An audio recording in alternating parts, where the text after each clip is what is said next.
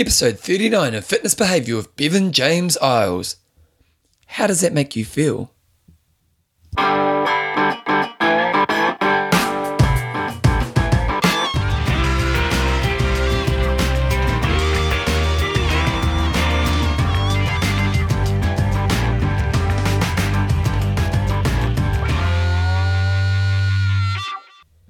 Right, team, welcome along to episode 39 of Fitness Behaviour with Bevan James Eyles, your monthly podcast on the behaviours that create a lifetime love of fitness so you can get all the benefits that come alongside it. Well, it's, uh, what is it? Today is, we're in April now, we're in 2014 in April, and uh, it's, it's been an interesting time in my life in the last month because I've had some, I wouldn't say dramatic things happen, but I've had some really cool things happen in my life, and uh, as you know, if you've listened to the show for a while, I've kind of my hobby outside of exercise is music. And, uh, you know, the goal for this year was to start playing with other people. That was one of my real targets. I started playing a little bit last year with others, and it was kind of a little bit Mickey Mouse and it kind of didn't go anywhere. And so I determined that this year, the goal was to be playing with other people, you know, to keep developing my skills as a player. But ultimately, the reason I play music is that I want to be a performer and I want to be a creator. And if I'm not, if I'm just practicing my skill at home, I'm never going to be moved towards playing as a performer and ultimately creating. Because I think as you move towards being a, in a band, you're going to have to create more. So it was about putting myself in the deep end. And I thought I'd just share this experience with you guys before we get into the gist of today's show, which will be obviously a bit more kind of that fitness mind stuff that I'm into. But it's just been a really good, healthy experience for me to go through in the last six weeks of my life.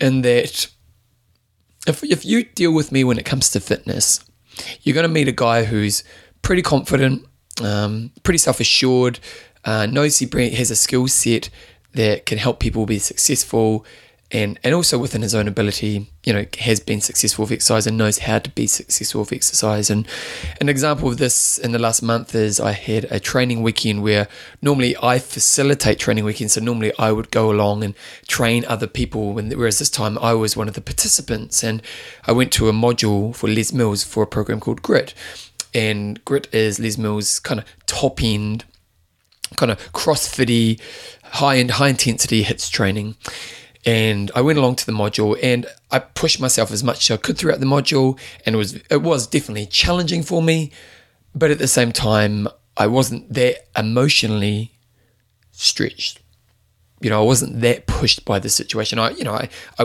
you know it wasn't that I wasn't it wasn't hard and it wasn't that it was easy but you know within the kind of place I was within myself, I had my confidence in my ability because I have a, a, kind of a history of experience in this area. So while there were challenges, deep down I knew I was going to be fine, and so I wasn't that stretched. And then when it comes to the music side of me, I am such a contrast in that regard because I'm not that confident. I do lack a bit of esteem in this area. I do see my weaknesses. I do kind of focus on why I'm not good enough at times. And my piano tutor, a lady called Yumia, who's um, was a really great piano tutor. I actually, um, when I get my book out, I actually write about her in my book, um, and she's she's just been really great for my piano playing, and that she's helped me focus on what's really going to help me progress forward. And she came up to me a couple weeks ago at one of my lessons, and she said to me, a friend of hers was looking for someone to play in a band, and um, and would I be interested? And I kind of thought, well, you know, this year the goal was to get out there and play in music and, and obviously move towards being more of a performer and a creator. And so I kind of, you know, thought, well, you know, I'm going to have to put my hand up for the situation. So I put my hand up and I got in contact with the guy who was kind of the driver behind the band. And I went and had coffee with him.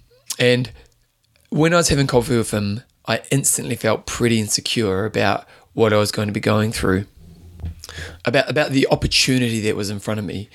That um, you know he wanted to put a band together, and and uh, and, I felt pretty nervous. And the reason I felt pretty nervous was that the the guy, the drummer, he'd been playing for around twenty years of his life, and and as he talked, you could tell this guy was just a really good musician. And at the same time, he told me about the guitarist who was going to be in the band, and, and he kind of told me his experience and his ability. And to me, it was pretty clear that these guys were well above my ability right now. And so me being who I am and, me being the kind of person who believes that you need to move towards growth, I, I said I, I, was really upfront. I said, look, I'm, I'm I'm not sure if I'm going to be good enough, but I'm willing to come along and give it a try.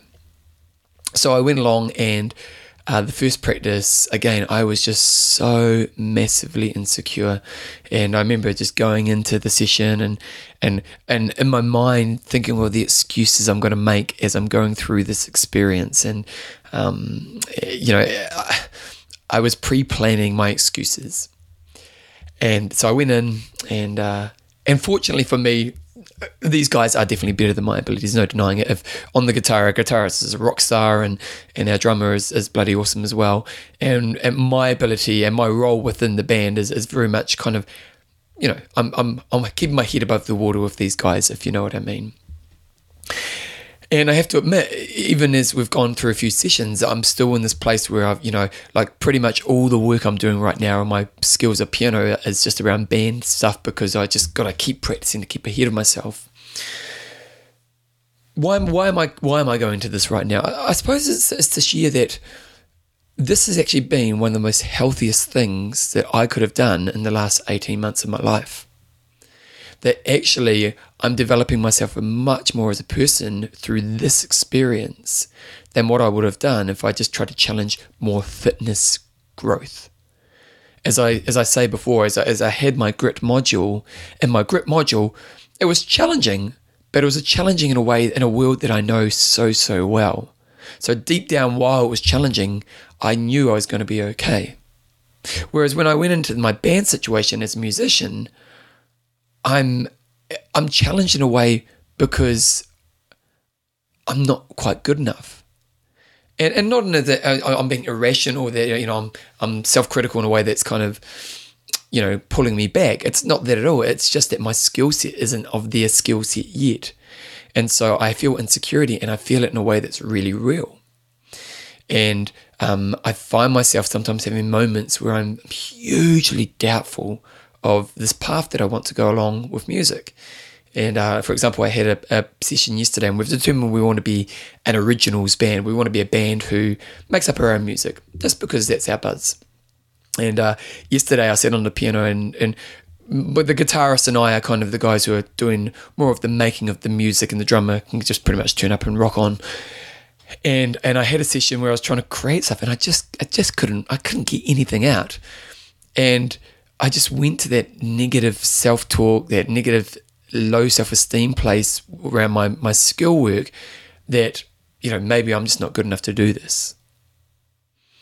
And I'm sharing this with you guys now, and, and far out, geez, I'm going pretty far into this, and we haven't even really gotten to what today's show is going to be about. But I'm, I'm sharing this with you today now because while this is a very challenging time for me, and while I see all the next, you know, the next 20 steps on this progression I'm moving through with music, while I see all these steps being massively challenging and, and massively filled with doubt and, and insecurity and ability, like it's one thing when I'm playing, I'm concentrating so hard that I'm thinking to myself, if we're going to perform live, I'm going to have to work on getting more, you know, more comfortable in my pieces so I can be in the music and, and be a performer, put on a show.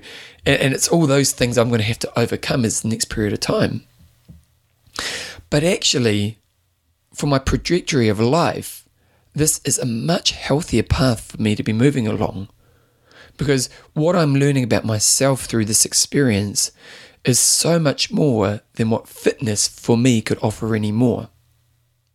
Now, it's not that fitness doesn't offer me challenges and, and I can't grow through fitness, but with my music in my life, I'm having to grow in ways that are really stretching me and showing me other levels of myself and teaching me life lessons that I would have never got if I just tried to find another fitness goal. And the message, I suppose, from this kind of introduction talk that I'm doing here is if you are somebody who sits in areas of your life where you're really comfortable, maybe sometimes it is about stretching yourself by removing yourself from that area and learning to develop yourself in another area of your life. It's interesting as, as you think about life, life, you know, I was thinking about change other day, you know, when you think about life, we, we ultimately, it seems like in society we have this desire to find um, comfort, and comfort comes from knowing my life. And so we have this real comfort of, you know, I'm trusted I've got this job, I've trusted I, I have a home, I trusted I have these things. And, and obviously there's a level of comfort that we want to live in. But when we get forced into change in life, often after the moment when the force has been changed, we feel so alive because we're stretched by the change we have to face. And if you are someone who has created a life where ultimately you're quite comfortable and ultimately you're quite confident in your ability, maybe it is a good idea to add something else in your life where you don't have that confidence. I'm not saying that you need to totally disregard the areas that you're confident in. Like, I, I don't want to get rid of fitness. I love fitness and I love the confidence I have in that area. And I have other areas in my life where I'm, you know, I'm confident in my ability. But I'm developing a, a bigger sense of self and a, and a really a better understanding of self through going down a path where again I'm insecure, where I am the weakest link, when I'm no longer the leader. You know, my life I'm always the leader, where I'm no longer the leader, where I keep quiet because I'm a little bit insecure. And I've got to progress myself through these next 20 steps and, you know, ultimately get to where I want to be as a, as a musician. I wonder if five years from now, if I could do that split of life path. If I could do that, you know, that sliding doors where if I'd stayed on one path, what would be five years from now? If I stayed on another path, what would be the other path? And I wonder if I just stayed in the fitness world, how much more evolved I would have been as a person in five years from now than if I stayed on this new path where I'm kind of splitting my life in an area where I'm not so secure. Do you think that in five years from now, I'm going to have a deeper level of understanding in myself, be more evolved in, in the way I work in the world? And ultimately, I suppose, have more strings to my bow? For me, that, that's a really important thing that I want to do in life. And, and I think that one day, you know, probably maybe 10 years from now, I'll be a comfortable musician. And again, I'll be searching for that. How do I keep evolving this sense of self and a sense of developing myself in ways that keeps evolving me? And I suppose that's the ultimate message of this first part of today's show is have a look at your life. Break down the different segments of your life. What areas of your life do you feel really competent in? And if anything, it's the place you know you can go to. It's, it's the place where, if you want a bit of a boost, that's the place you go to. But then, what areas of your life could you bring into your life that allows you to be vulnerable in a way that can help you learn and grow and understand yourself to higher levels. And, and I suppose ultimately give you greater life experiences. Like I love fitness people, but I love going and hanging out with musicians as well. I do it. I love it. It's a different conversation. It's a different mindset. It's a different way of life. And I'm really enjoying that stimulation of meeting people who have, want to talk about different things. And that's what, you know, that's what we do when we start to stretch ourselves in new areas of our life. So as you as you listen to me talk about this, have a think about your life. Have a think about think of the different segments. Think where you're comfortable, and then think, you know, where am I allowing myself to be a bit vulnerable, and how can I move towards an activity that would allow that in a way, you know, it wouldn't be too consuming. Now, obviously, if someone rang me tonight and said, "Look, oh, I need you to play at a concert tonight for you know in front of a thousand people," I'd probably turn that down because I'm not ready for it and I wouldn't be up to it but I'm on the path that's moving me towards that kind of place. So have a think. You know, move towards it. My show's weird. I can't deny it. I can't deny it. I, there's no structure. You guys, listen, you, you, listen to this. There's no structure to what I'm doing. This isn't even the main segment of the show. That's the introduction. I normally say, "How's the weather? How's the weather?" It's it's dark outside right now, um, and I kind of tell you what I've been up to that month. But obviously this is just something I think is really important. I wanted to share to you. Today's show, uh, uh, today's show is an interesting show. I um, it's interesting. I do my mentoring, and I love my mentoring. I, I seriously love the fact that I get to be on somebody's side as they're moving forward in life. And uh, and it's really interesting with your mentoring. I tend to mentor no more than ten people a week. I, I like to limit it. I like to set up a life where I'm doing enough of everything I love and not too much of any of it. So I love mentoring for 10 hours a week. I think if I did 40 hours a week, it would kind of do my head in. Um, I love teaching group fitness. I do eight hours a week. I love doing my business work. I do 10, 15 hours a week. And so I kind of do enough of everything I love, but not too much of any of it.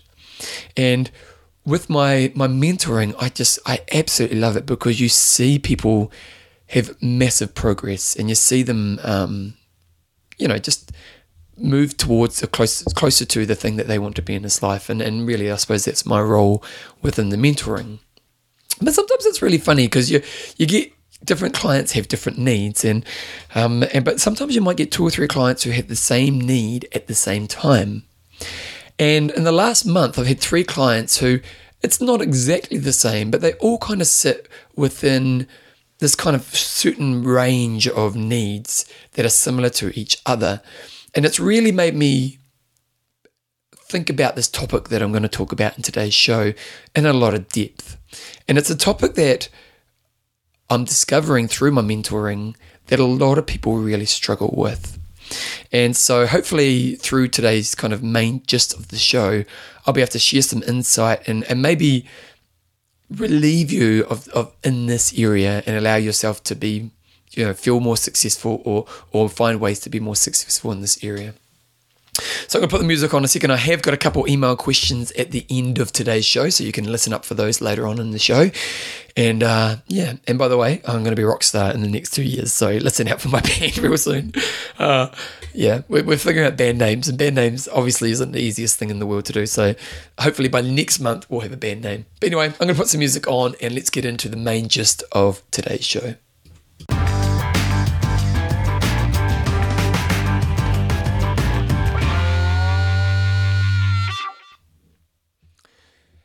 Ever in your life um, wanted to, I don't know, grow yourself? Let's say in, in your life you had a moment in your life where you've thought, you know, it's, it's time I make some change. And, uh, and, you know, I often think that our hardest moments lead towards change. So you may be in a really tough time and you've got to a point in your life where everything is a real struggle. And, uh, they, they do say it, don't they? They do say that often you've got to get to your lowest point before you need to change. And and I know I've had some people in my life who you seen weren't in their healthy place in their life, but you knew they weren't quite at their lowest point until change would happen. And actually, I had that with a friend of mine's child not so long ago. Uh, this kid was going down a bad path. Uh, they, you know, late teens, drugs, uh, you know, and not just kind of a bit of dope occasionally, you know, kind of starting to get into the harder drugs, the LSDs, mushrooms, and, you know, the more, the, you know, much more dangerous drugs. And uh, this kid was just going downhill at a really fast pace, but no matter who you put around this kid or what you did for this kid, they just weren't ready to change.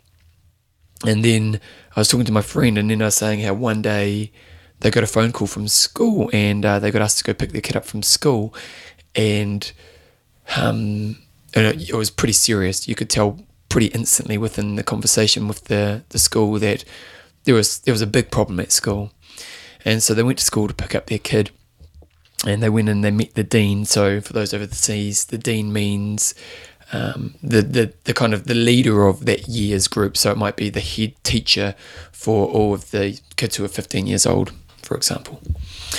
And so they went in to see the dean, and and uh, their child was there within the dean, and the dean was a lovely character, and uh, their child was bawling their eyes out, and uh, turned out that the kid went to the dean and, and revealed how bad their problems were, and uh, my friend it was really interesting talking to him about it. To be honest, he said it was it was a really tough moment, uh, because you wanted to be there for your child and you knew it wasn't one of those times where you were going to be hard on your child because they've made mistakes, whereas about punishing them, it was he saw it for the opportunity that it was, and that the kid had obviously gone to a point which they realized they didn't like the path they were on.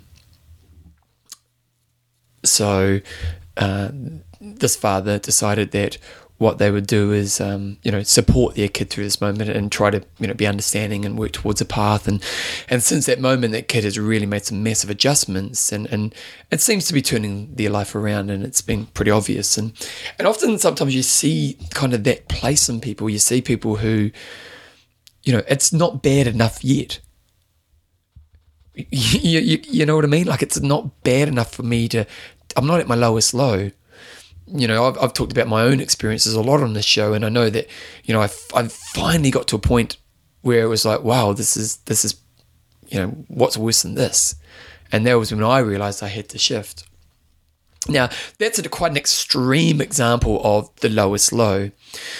But a lot of us will have these moments in our time where we're not you know, we're just kind of falling off the wagon a little bit. It might be to the extreme that that, that kid went through. It might just be that, you know, it's been a couple of weeks where you've been eating shit food. It might be that you've been a bit slack with your exercise, you missed a few sessions. But you get to this point where, you know, I'm just not in my mojo. And in this time, often what we do is we then, you know, we kind of do a bit of a reset. We, we then think, okay, well, what do I need to do to get me back on track? And so uh, a lot of people will then look for, search for that next thing. You may buy a book, you may look to do a course, you may pick up a hobby, anything like that. You know, at that time, you're kind of searching for that thing that's going to get you back on where you like to be within yourself. Or if you've gone to the real extreme place, is, is it's a massive kind of realignment back to kind of or even discovering who you want to be as a person is probably what I'm thinking about. Now, in this time, we become quite ambitious. In this time, we'll, um, you know, we'll, we'll, think of all the things we can do, and, and, we look at this growth period in a really exciting way that, uh, again, is, is quite ambitious. So we'll buy the books, we'll sign up for courses, we'll we'll get the gear. So let's say you know at this time you decide that you know, now is the time I'm going to start playing music. I've always wanted to play music, and you know, I feel I, I need something in my life, and now's the time I'm going to play music. So you go and you buy a guitar, and you you get some tapes, and you know, and so on. Now, in this time, you know, sometimes these habits do these things do take off, and you you know you spend some time on it, but a lot of the time they don't. And one of the reasons is is that it's almost like we're too ambitious when we start out in these things. And and you've you know we've covered this a lot on this podcast in the past. It's the the person who hasn't done exercise in a long long time and all of a sudden they want to do exercise so they go to their personal trainer and they say I want to be able to do 8 hours exercise a week. And you know they're not realistic about how they do it so it doesn't happen. Or you buy a book that you want to read and you plan to read it at night but you know deep down that once you go to bed you're not very good at reading, so you're going to, you know, you just fall to sleep. So as you progress forward, the thing that you thought would get you back to your sharp place, and because you were quite motivated in, at that time, because you did it with ambition, and you maybe set it up unsuccessfully, it can often turn into the thing that you didn't end up doing. It can often be that thing that ultimately remind you of why you're a failure. So, so when you see, let's say, let's say you have decided that, you know, in one of those moments where you know you needed to shift towards a, a better place, you went and bought some self-help book, and you have all the intentions in the world to read the self-help book because, and it might be an area you know you need to develop yourself in, and you put it beside your bed, and it just sits there beside your bed, and every night you go to bed, and you think to yourself, oh, I really should read that book. And, and, and, and, but really it doesn't happen. So deep down, there's this kind of sense that, man, I never do the things that are good for me. Now, if that was just a once off, if that was just, you know, once in a while, I, you know, once in my life, I was, you know, wanted to grow. I was quite ambitious in how I did it, probably didn't set it up correctly, and there's an area of guilt. You know, it would be worth kind of letting that go. But we go through these periods, we can go through these periods a lot in our life. We can go through these kind of downtimes where we realize we need to reset. And through ambition, we set ourselves up for failure. And I suppose the big point of today's show is what is the cost of the after effect of that place? What is the cost of having that book beside your bed where every time it see, you see it, it reminds you that you're failing? Now, again, if, the, if that was the only thing ever, it probably wouldn't be too bad. But what I've learned from you know some of my mentoring and just dealing with people is that often because we've done this a lot in our life, people have a huge amount of guilt in certain areas of their life where around things where in the past they tried to develop or grow themselves and it didn't lead to anything. It maybe didn't lead for even the first step happening. So when they see those things in them life in their life, it reinforces that they're a failure. It reinforces that they're a failure. I had a client a while ago who was was very much in this situation where you know through these moments of feeling slightly despondent or not really happy with themselves they looked for growth and and uh, and it was, it was, they spent a lot of time kind of looking for these growth things and they'd buy lots of books and all these articles that they were meant to read and they had all this equipment for things that they thought might be the answer. So they had hobbies they'd picked up, and, and and really, when we talked about their their house and their office as well, actually, when we talked about their life, it was almost like every part, everywhere they looked, it was just a reinforcement that they had failed at this thing. And they talked about how they always felt guilty. They always felt guilty because ultimately they weren't living the life that they thought they should be living. It's really interesting when you think about this, isn't it? It's really interesting when you think about, uh, you know, how this works because I often talk about this, isn't it? I often talk about how when when we're ambitious, we're often unrealistic. And so people kind of set up what they think they want, but they set up in unrealistic ways. So then when they fail, it just tells them that, you know, I'm a failure, whereas they don't see that maybe they set themselves up incorrectly anyway. And so that's one thing in itself. But the thing I'm more interested about today is imagine always living in guilt and always having constant reminders of why you're unsuccessful in your life. Now, that can't be a healthy place for you to live in. That can't be good for your mind if you've got that gym card in your wallet because you intended to join a gym and, and every month you see that bank statement on your gym fees going out of your bank and you know you haven't been to the gym for a year every time you see that bank statement does that cost you a little bit of guilty energy if you've bought some home equipment you know exercise equipment that was going to promise the six pack abs. And you know every time you walk into that bedroom where it's hidden away and you see it there is that a reminder that you're a failure? The books that you've bought that were you know designed to help you get out and do this thing the courses you signed up for that you had to pull out halfway through does that constantly remind you or make you feel guilty and reinforce that you're a failure? Now again the cost of that is massive because every time you see one of those things you are telling yourself i'm a failure and if you start to self perceive yourself in that way, how is that going to limit you when you look towards moving towards new opportunity for realistic growth within your own ability?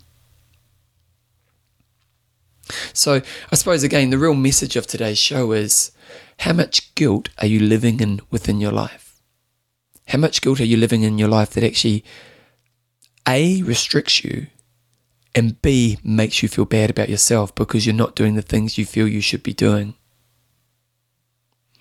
If we can if we can acknowledge that this is happening, if we if you can look at your life right now, if you do a bit of a mind sweep of your life right now, and obviously this is a fitness podcast, so you could do it on the fitness front, but you could probably see a few areas of your life where, you know, it's that whole thing of, oh, here I go again, I, I haven't, you know, I haven't completed this or I didn't do this. And and then you think of what have been the effects, or not the effects, what, what's the word I'm looking for? What have been the aftermath of that place? So the aftermath, and, and it's probably not the right word, but you you'll get to what I mean, is that the aftermath is the representation of me trying to grow in the past that still sits there now. So it's the book beside the bed. It's the gym membership within the bank statement. It's the course you didn't finish. It's the knitting that you're halfway through but it's been there for three years. It's those types of things. Now, what we need to start thinking about is how do you remove that guilt from your life? Because I fundamentally believe that if you're sitting in a place where you're feeling guilty all the time, it's not healthy for you, first of all, but it's probably not going to move you towards action, towards creating the life that you want. And one thing that we can do is start to consciously remove those guilts from our life. And so that we can, you know, so that you don't live in that place anymore you know, you've heard me talk about this on the show, and you'll hear me talk about this, you know, my runners and all the people I deal with with fitness is that, you know, feeling bad about yourself and being hard to yourself often doesn't lead to change. You know, people who hate themselves because they don't exercise, they don't end up exercising because of that hate. They stay in a place of hating themselves. And it's the same thing with this guilt. Feeling guilty doesn't often lead to action. Feeling guilty about not reading a book doesn't go, that doesn't make you go, yeah, that means I'm going to read the book tonight I just see yourself as that big sweeping statement of myself that I'm a failure that probably comes along most of the time for most people when they're feeling guilty. So if we can acknowledge that this is true and we can understand this and we can look at our lives and see where, you know, maybe through ambition in the past where I tried to grow, I've I've I've gone for ambition and maybe set myself up unsuccessfully and I have all these representations in my life that make me feel guilty and reinforce that I'm a failure well, then we can start to put strategies in place that are about removing those things from our life. So I suppose you know if we're going to think about this, there's probably a few things that we want to do. The first thing is is that we've got to assess where the guilt is coming from. So if there's a process to doing this, uh, the first process is to assess where the guilt is coming from. So what are those things in your life where you are feeling guilty because you're not doing it? So it might be the book beside the bed. Again, it might be the gym membership. It might be whatever, you know, it might be that ab, I don't know, the six pack ab thing in, in the spare bedroom. What are those things in your life that make you feel guilty?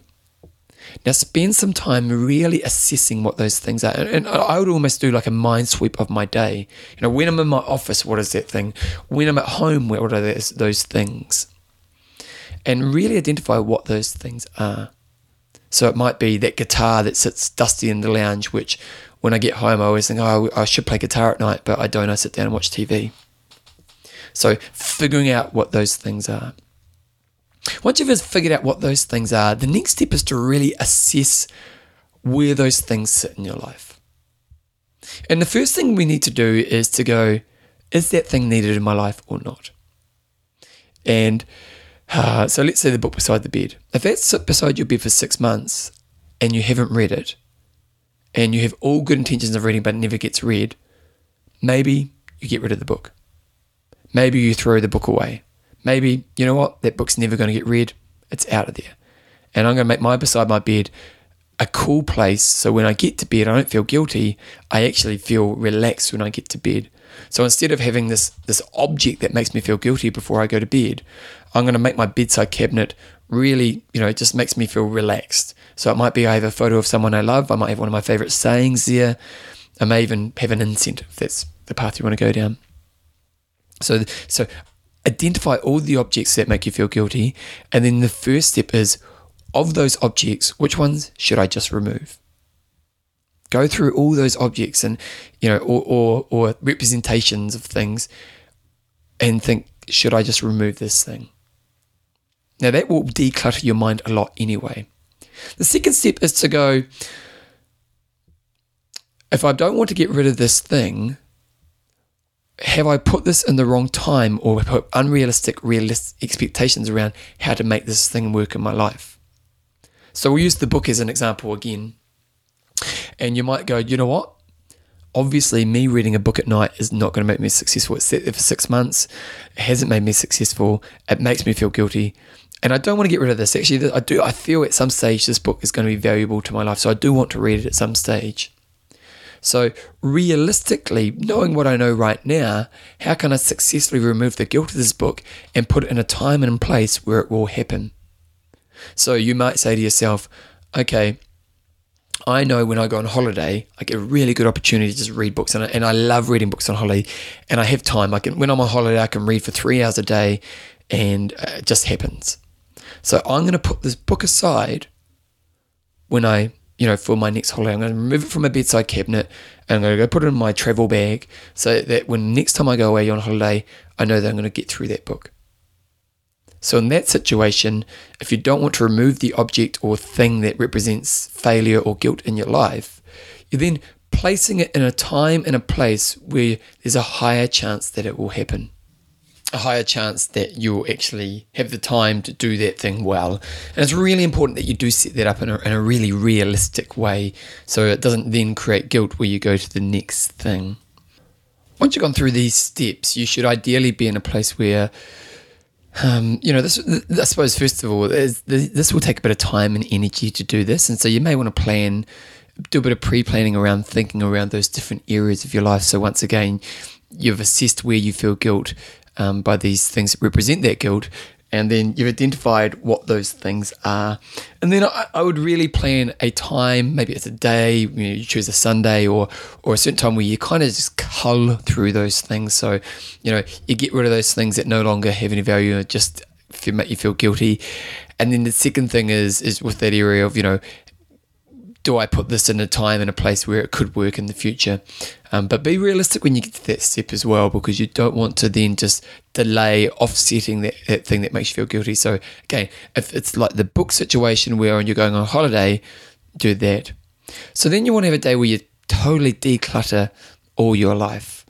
And, and, and really, it's about removing the guilt. So, you know, do that as well. One thing that you then need to be careful of is not just going back to replacing those things with more guilt back in your life. So then, you know, if we go back to the first stages we were talking about with this podcast, where you have those moments where you feel dissatisfied in self or, you know, and you look towards growth, then one of the key lessons is to go is to not set up more things that just make me feel guilty. And I've talked about this a lot in the past on this show, but it's really going back to that being realistic around your expectations around what you can do right now. So, what you can do at this is you can look, you know, once you've kind of decluttered everything, is look to where you made mistakes in setting up your growth in the past. So, when you're at a bookstore and you're looking at a book that you know really excites you, the mistake, the lesson you'll learn is that, well, I should buy that when I go on holiday. And you may even determine that you know that within your life that you have right now, that you can only read three or four books a year because on holiday is the only time you can read. So that way, that if you're going to choose three or four books, you're going to choose the right books to use at that time. Or you could look for alternative options. I know I, have talked a lot about how much I love audiobooks on this show. And so you could get some audiobook version of it in which you could listen to when you're driving in the car. So when you think about this, when you think about your growth for setting up the next period, we don't want it to go back to creating more guilt, which you'll experience later on. We want you to then be realistic and look at what you've learned from this experience to so that you set up how you grow in the future. From there, it's really about learning to live without the guilt. And this is where it's really exciting. If imagine like uh, for the person who's been listening to this and you know that deep down you've sat in guilt in this area with you know these kind of representations for long periods of time think about how much energy cost that has been to you. That every time you look at that bank statement that every time you go to bed that every time you see the ab machine. When you see all those things that represent guilt there's always those little chunks of energy that's taken out of your life. Imagine what you have with your free mind if you no longer have that energy consuming thought happening often. And that's where it's really exciting because now your mind is freer. There's that great film Fight Club. Fight Club is one of my favorite films of all time. I, I love it. It's, it's you know when you do your top five films, Fight Club's always within that film for me. And and one of the lines that uh, Tyler Durden says in that film is, "What we consume ends up consuming us." And today's show is a little bit about that, isn't it? Is that those things we consume when we're trying for growth that we set up unrealistically that will make us feel guilty, so it ends up consuming us. And really now it's about, well, once I've removed the guilt and I suddenly start to become aware that I don't have, you know, this guilt sitting on top of me all the time, then what is a good use of my energy? And, and you know, and that's where you know that's where you start to experience some freedom. And I don't have the answer for what that would be. Um, I would say look at how you work at different times in your life and learn to make them better. And the example I'll give is I had a client recently, and she had this guilt about reading books. Uh, she's a big reader, reads a lot, and she had this guilt around reading books at night. And she reads, like, she'll read books in the morning and at night, and she reads a lot of books. And she judges the books that she reads as kind of, you know, like thrillers and stuff like that. So there's not, it's not about growing. It's probably just more about, you know, entertaining her mind. And she said that she always felt guilty reading books because there was all these other things that she was meant to be doing. And um, and with her, what, what we really worked on is, is actually removing the guilt from reading books because books for her is a really nice relaxation thing. So we were like, well, let's instead of you worry feel guilty about reading books, let's allow yourself to read the books without the guilt and make your reading experience even more enjoyable. So, you know, maybe put the heater on, get a nice glass of wine, sit down and read a book, you know, get yourself in a place where you really relax so you can enjoy the book reading experience to a higher level. When we go back to the example of the book beside the bed, again, create up your bedtime environment so that you can get more out of that environment in ways that are really powerful for you. I had another client recently who's um, felt guilty about watching TV at night. She always felt she should be doing things. And uh, so she'd be sitting watching TV, but kind of being hard on herself because she felt she should be doing things that are about making herself grow. And we, we, we kind of twisted it on its head and on her head. And we said, well, why don't you say, I'm a, you know, for this amount of time, um, I should be allowed to relax and watch TV and actually enjoy that experience as much as possible. And while I know that TV is a bit of a relaxation thing for me, I'm going to think of ways that I can get more relaxation out of TV. So, you know, I'm going to make a nice hot drink. I'm going to lay on the couch. I'm going to stretch out. I'm going to put my favorite show on so it's really enjoyable. Now, she may want to put some limits. You know, if there was five hours of watching TV a night, it's a different beast. But this person was the person who was highly productive. But you can see that one thing you can do with this kind of mind space that you have is think about the different times in your life. Think about what you want to get out of those times, and then think about how I can make go deeper into those ways with that free time I now have. Ultimately, when we live in a life where we have guilt, we don't have freedom because we are ultimately living in a place where we are always reinforcing what we are not doing. That's what the guilt is. It represents what we are not doing. And when we're in this place we're always thinking about what we are not doing, we feel like a failure. And then when you have external representations of these things in our lives, we can often be living in this way which are constantly making us feel bad about ourselves. And like I was saying earlier, I don't see many people who beat themselves up that beating themselves up leads to change that they want. It's when you free yourself of that place and you free your mind of all that guilt and allow yourself to sit in a place that's healthier for your mind that you're able to move towards healthier places. And, and, a classic example of that is the lady with the book. Because the interesting thing was when we removed the book from her and said, let's make it as relaxation, you know, make that book reading experiences as relaxing as possible, she came back to me next week and she said, You know what was really funny? Is once I removed the guilt from reading books, I actually got up and did other things because I wanted to, you know, like my mind was in a different place. And that's what we want you to get to a place where your mind is free of guilt that just makes you feel bad, probably just because you set yourself up poorly when you first started. If you can do that, then you can put yourself in a much healthier place, which ultimately moves you towards that better version of yourself.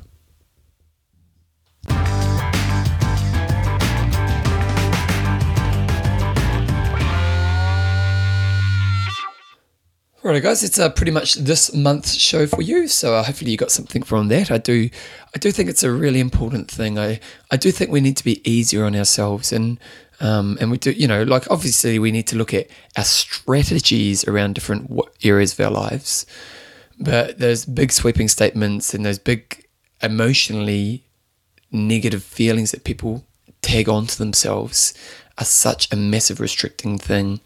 And so, you know, even when we, you know, I didn't really talk much about the exercise thing as a part of this today, but what are those things that make you feel guilty about not doing exercise or not doing enough exercise? And, and how can you maybe even release those and then get realistic around what you can do because it's just not um, it's just it's you know it's just not a great way to live your life um, I got a, I got a couple emails well I got, I'm just going to do one I got an email here and it's basically from a girl called I think it's Angela Angela and uh, she basically is telling me that she loves to dance and uh, she's 28 year old Brit that's been traveling for 10 years here. I'm reading an email now. Um, I'm a massive fan of speaking out and developing a personality. And during my life, I've had many dream jobs, um, such as working with dolphins, teaching flow riding, dancing, and I always seem to find what and follow I what, would I love. So I can't really complain, and I'm often put in a role of someone who achieves things. I find myself currently living in Buenos Aires. I can't remember. I think that's how you say it. Argentina. Uh, because a few years ago I fell in dancing tango and have come here to learn as much as possible. But recently I started to find parts of my personality that I'm not happy with. And on top of that, because of the dancing environment here, I'm often drinking a lot more than I should in the evenings, and it doesn't really as it does really calm me down. Living in Tango World in Buenos Aires means that there is a lot of codes about where and who you dance with, who you socialize with, and if you want to dedicate your life to tango like I do, then you really have to apply yourself to these codes. This is where I'm finding parts of my personality that I'm not happy with. I find myself torn, surrounded by people who are in the best of my field, obviously, so I can up my game, and also in a superficial environment where there is a rank for the best dancers and the most known, where things aren't as relaxed. As a result, I'm starting to feel insecure. On the outside, I'm lucky enough to hang around in these circles of peoples who are the top dancers. I dance a lot, I'm happy and I'm having fun, but the parts that come with it mean that I'm never really relaxed when I'm socializing. I have to apply myself to the social formality, and it's taking its toll. She's dancing seven nights a week, she's got here. I'm spending all of my savings and wondering how I'm evolving if I'm okay with that. She then goes on to, to basically explain the situation in a little bit detail, and, and she actually, uh, I was meant to respond to this one last month's show, and I, I didn't get time to, so she actually emailed me back and said how she actually moved away from um, this situation because she ultimately decided that that wasn't healthy for her. But I think there's some really great kind of questions to explore in this email. So, so the real um, Angelina, the real dilemma she really had was she has this thing that she's ultimately passionate about, you know, dancing, tango, and she wanted to immerse herself in the world with the best in the world. So she, you know, made a massive life commitment to go to Argentina and dance with these these elite people. And while the skill of dancing has obviously, you know, evolved a lot through that, the loss of self um, was sitting alongside that as well.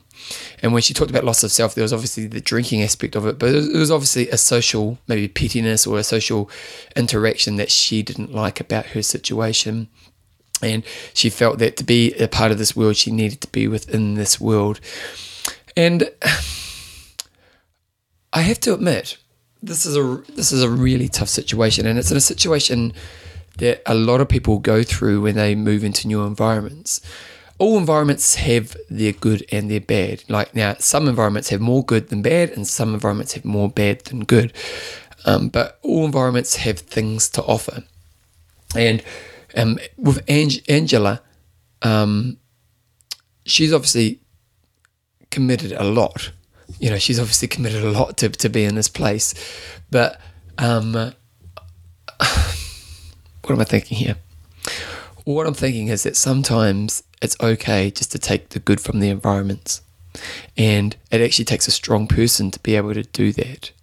And that you have to learn that, you know, like in Angela's situation, what she she was aware of the bad bad side of it. But she felt that to be a part of this world, that's what she had to do. And I I don't know if that's entirely true. I sometimes wonder if you can be if you set your own boundaries within certain worlds that most people will probably allow you to get along with that. And so let's say in this situation you had determined that once the dancing had finished you just get into the habit of kind of leaving. Um, and at first, you know, you kind of you, you just leave, and at first it might be a little bit uncomfortable, but after a while, people know that's what you do. Um, or when there are the socially petty stuff, you just predetermine that I'm not going to be a part of that. And uh, you're just going to predetermine that I'm going to be the better person in the situation and I'm not going to get caught up in the games and going, you know, on the bad side of either side. I remember when I was, when I, when I kind of gave up my drug life, that um, I was still in the environment that was surrounded with all that stuff. And one thing that I had was I, I started doing a bodybuilding competition. And because I did a bodybuilding competition, I, I basically couldn't do any drink or drugs or anything like that for for you know like a six month period. And at first my friends were, were kind of discouraging of me not drinking and doing drugs with them but then after a while they just realized that i wasn't you know i said no a couple of times and they realized that you know that's just how bevan is in this environment and like, and ultimately I chose that I determined that environment wasn't that good for me and moved on from that environment. But for a period within it, I did stay in that environment and shifted who I was, and, and you know to a place that was healthier for me. And the, what was really interesting is that there was that initial kind of uncomfortable social pressure that my mates brought onto me, but then you know not long after that it disappeared, and my mates were um, you know, they just kind of ticked on. That was just the way I was. And actually, some of my friends came to me and asked if, you know, I could support them towards moving closer to where I was at the person at that time. And I think in those situations where there are the bad of the environment, for the person who kind of chooses not to be that way inclined, they actually start to become a bit of an influencer. And and because I imagine Angela wasn't the only person feeling this way within that group of people. I imagine maybe if quite a few people felt that way. And if somebody else had kind of like if someone, let's say Angela met someone else in the group who who was different and did kind of go against the rules of the group, but not in a bad way, but in a way that was just more healthy for them. Ange would have been inspired by them and, and may probably removed from them. And then over time, there'd be a shift in the behaviors of that environment. So, you know, you know, you said you remove yourself from environment, and I think it's a really healthy thing to do. Sometimes if the environment is bad for us, a lot of the time it is good to move us away from it. But I do think that sometimes within environments you can shift. Like it's funny right now as, as I go back to my whole band experience. Um, you know, the fitness world is such a healthy world, and musos tend to be a lot less healthier. You know, if I'm going to stereotype it, you know, there's obviously a lot more alcohol and a lot of smoking, and, there's a drug aspect to the muso world as well. And um, I know that within my musical experience, I don't care about the bad side of that world. I want to make music with people. I want to create with people, and I want to perform with people. And uh, I will be a little bit different to the culture that's in that world. Now, I'm not going to be in their face about it. I'm not going to kind of point out to them their, you know, what they could do better in life and all that kind of stuff. But I'm not going to lose myself in that environment. And so, where those opportunities where after a gig or if something happens and someone offers me a joint or something, uh, well, first of all, I won't be in the environment, you know, like I'm not going to be hanging around waiting for people to be offering me joints anyway. But I'll, I'll quite easily say, no, that's not my thing. And that might, you know, have some restrictions for me in the long term, but ultimately, I don't want to be that person. And so, you know, that's the thing to really think about is when you feel you're compromising yourself in an environment, is how can you stay within this environment in a way where you're not compromising yourself? And maybe are there people in, in this environment who you can move towards who look like they're similar to you in that way and you can develop relationships with those people? And then ultimately, like Angela did, is maybe even move away from those environments. And I've done the whole show on environments in the past, and, and that's again a really good strategy. I think you find if you do become that person who does shift towards more healthier behaviors, you actually become a bit more of an influencer. Like one thing I try to do, like as a leader, like in, in my running groups and you know in my life through fitness, I often are a leader, and I one thing I'm really diligent on is not down like talking about people poorly. Uh, like I never criticize other people. I never, I never gossip. You know, and and you know what? We all have those thoughts. I definitely have thoughts about people who I could gossip about, but I I determined that as a leader I should not do these things. And you know, you, you seem to get a higher level of respect from people because they know that you're not going to be talking behind their back at the same time. And sometimes being that person who is a little bit different, but in a way that's healthier, it actually makes you become the person that other people want to go to. So uh, I, hope, hope hopefully you get something from that. And I hope, Angela, that you actually do find your feet and you find, you know, something that you uh, or a place where this can really work for you. Because you sound like you I love it that you chase your dreams which is a really great thing. Anyway guys uh, that's going to be this month's show. So uh, just a bit of an update on the book. The book is just about 90% edited which is really awesome. And we are looking for a release date in August in this year. So we've got one, two, three, about four months, uh, which is crazy to think about it. So we're looking for a release date around August. Uh, we're kind of working on uh, the name of the book and the cover of the book right now, which again is kind of exciting. Um, but yeah, so it's, it's it's all go, and I'm really looking forward to kind of getting that to you guys in the next few months. Anything else that's happening? No. If you've got any questions, you can email me at bevanjames at gmail.com. Uh, spread the love on the show. Sign up for my email um, database if you want to get my weekly newsletters sent out to you. That'd be kind of cool as well. And that's about it. You guys have a wonderful month, and uh, hopefully this time next month I'll have a band name for you. Anyway, thanks for your time. You guys rock, and I'll see you soon.